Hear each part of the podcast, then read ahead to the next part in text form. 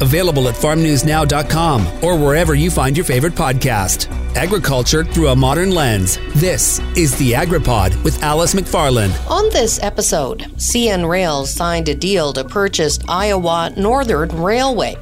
The Iowa Northern operates 275 miles of track that connects to CN's U.S. rail network. David Przednowek is the Assistant Vice President of Grain. He says they're very excited about the transaction.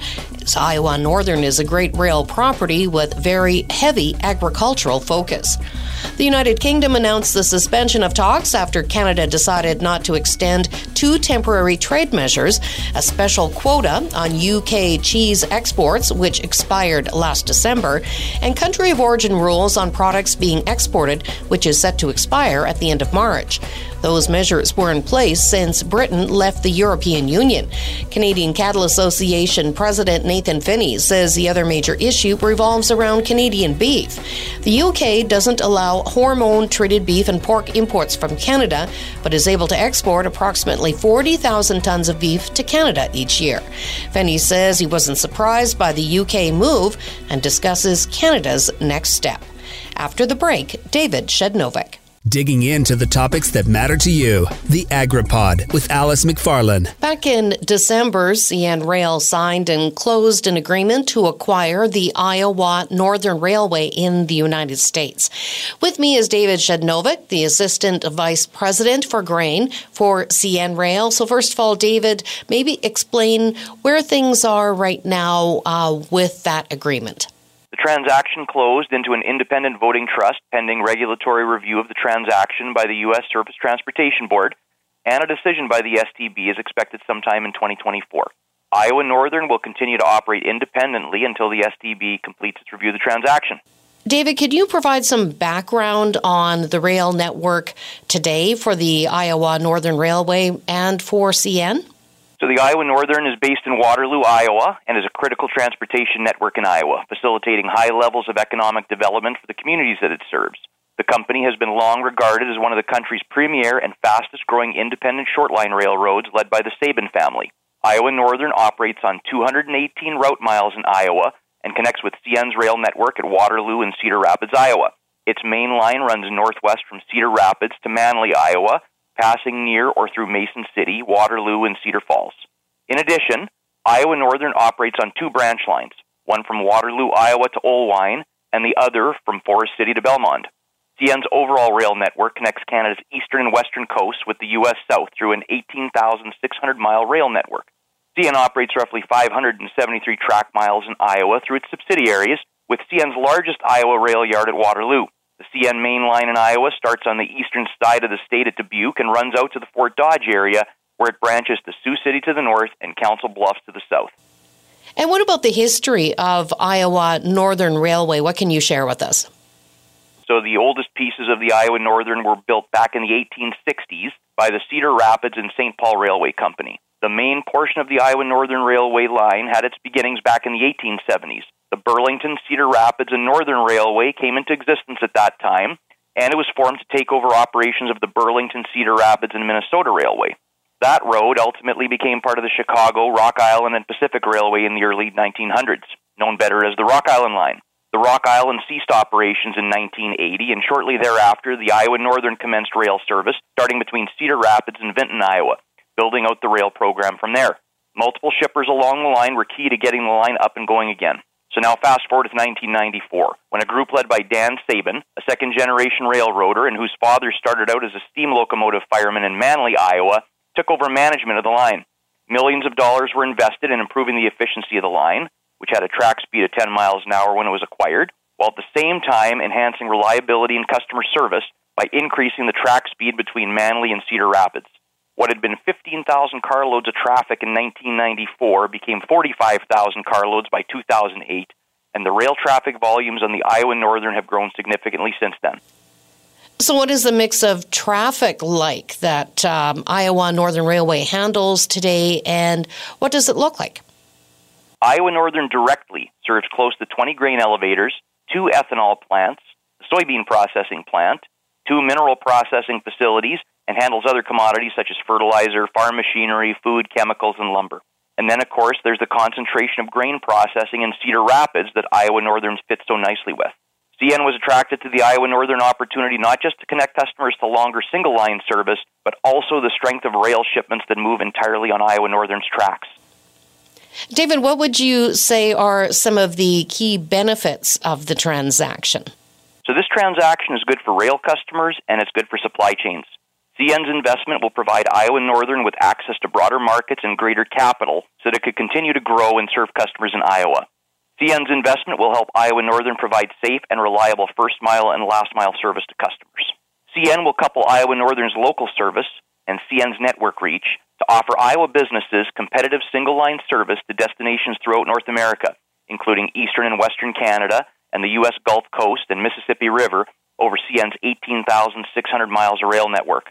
The transaction will provide Iowa customers with new, more efficient single line options as well as support the growth of local customers organically. Customers in a wide range of agricultural and industrial markets will benefit from the transaction, which also preserves market optionality.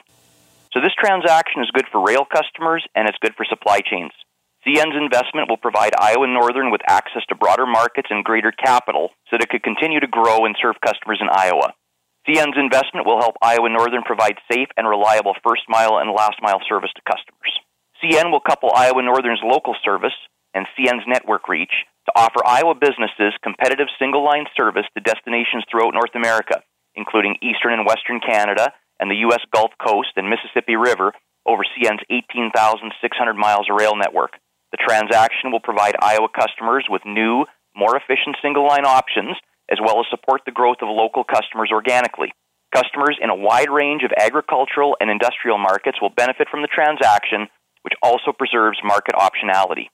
And David, any final thoughts?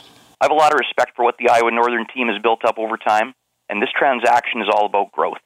If you're buying something, it's to create value, and that's exactly what CN plans to do here, coupling Iowa Northern's local service and CN's network reach. David Przednowek is the Assistant Vice President of Grain for CN Rail digging into the topics that matter to you. The AgriPod with Alice McFarland. The Canadian Cattle Association is disappointed but not surprised to see talks between Canada and the United Kingdom stop over a few disputes, mainly Canadian beef. Nathan Phinney is the president of CCA. And Nathan, do you feel that, uh, first of all, the federal government has uh, stepped up for cattle producers with regards to this particular trade dispute? Dispute?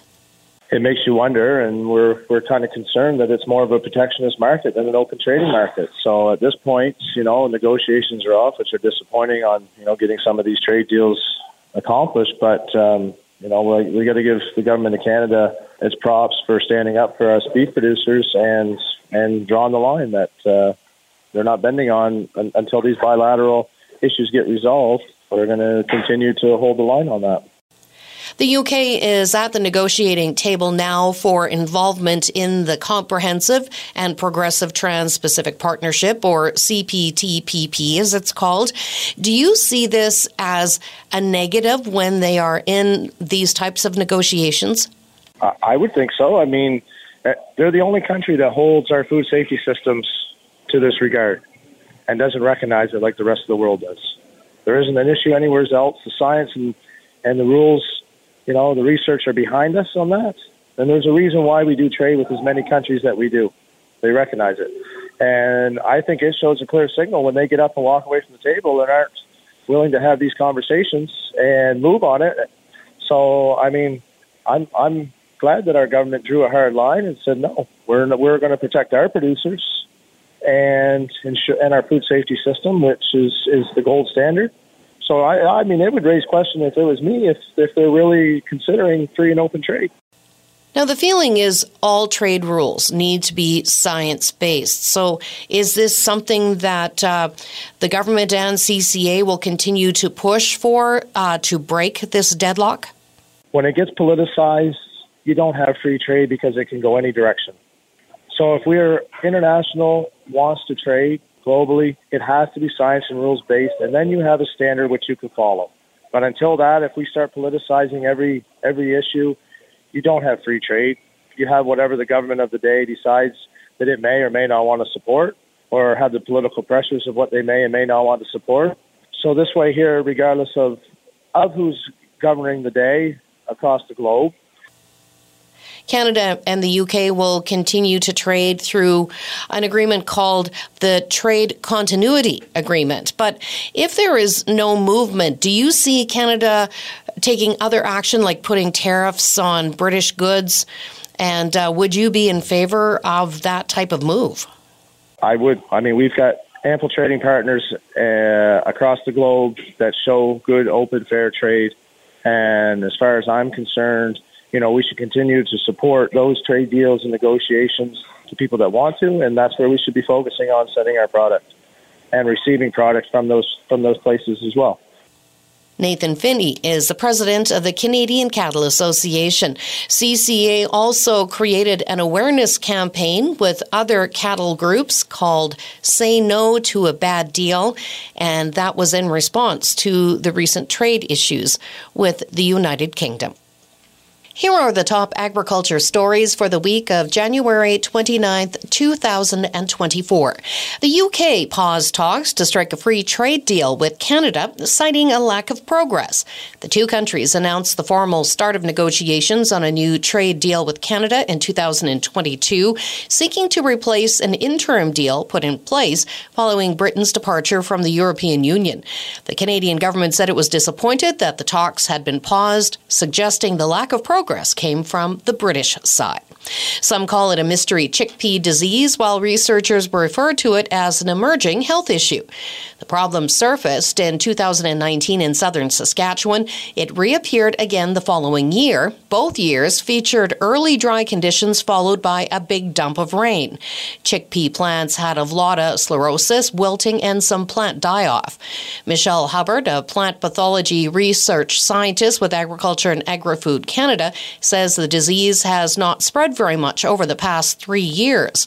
There have been reports of the mystery chickpea disease in the U.S. and Australia. A resolution to increase the provincial portion of the beef checkoff was paused at the Saskatchewan Cattlemen's Association annual general meeting. The resolution called for a $1.50 per head increase starting April 1st, 2025.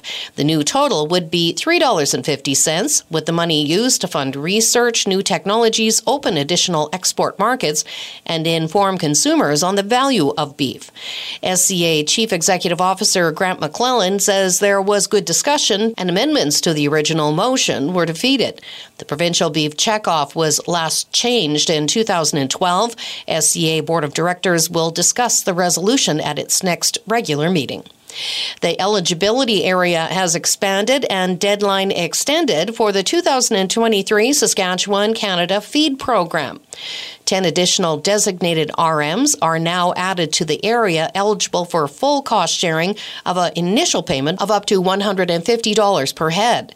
The expansion responds to dry conditions that further impacted livestock producers through the later months. This past fall, the application deadline is extended to March 15th. The Canadian Food Inspection Agency approved 3 nitrooxypropanol, known as 3NOP, for use in Canada. It's a livestock feed ingredient aimed at reducing methane emissions from cattle. Canadian Cattle Association says that it and the National Cattle Feeders Association have consistently advocated for new innovations such as methane reducing feed ingredients to be available in Canada like their global competitors. Reducing methane emissions by 33% by 2030 is a goal of the Canadian cattle sector. According to the most recent National Beef Sustainability Assessment, the sector is on track to meet that goal. MPs return to Ottawa following the Christmas break, a key issue for the agriculture sector, and one of the first bills expected to be discussed is Bill C 234. That's the conservative bill, which seeks to take the carbon price off natural gas and propane used by farmers for running grain dryers or for heating barns and greenhouses. The Senate sent the bill back to the House of Commons with amendments that eliminate any reference to heating barns or greenhouses and tighten the timeline for the legislation. The next wave of automation is coming to large square baling. The 2024 Case IH baler automation is a hands free design and is the industry's first light detection and ranging baling system that sends out laser pulses to measure the position and size of the windrows. The technology adjusts the speed and steering of the tractor to maximize throughput without overloading the baler, resulting in increased runtime compared to traditional baling. Producers can put less experienced operators in the cab. The federal government will become a founding member of the Efficient Fertilizer Consortium, created by the Foundation for Food and Agriculture Research. EFC is a private public partnership that funds research on novel fertilizer products and practices that help farmers produce crops while reducing environmental impacts. A biodegradable micronutrient seed coating has been developed by Lucent Biosciences. Nutreos is non toxic and plant based and was designed to address the growing concerns surrounding microplastic pollution. Lucent Bio is co developing and conducting trials with seed companies using the Nutreos seed coating technology.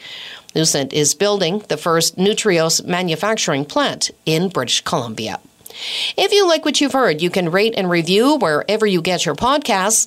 Tell your friends and make sure to subscribe to AgriPod with Alice McFarland for more weekly episodes. The AgriPod is produced by Colby Heiss with host and CJVR Agriculture Director Alice McFarland and is a division of the Jim Pattison Broadcast Group. Available wherever you find your favorite podcast and at farmnewsnow.com.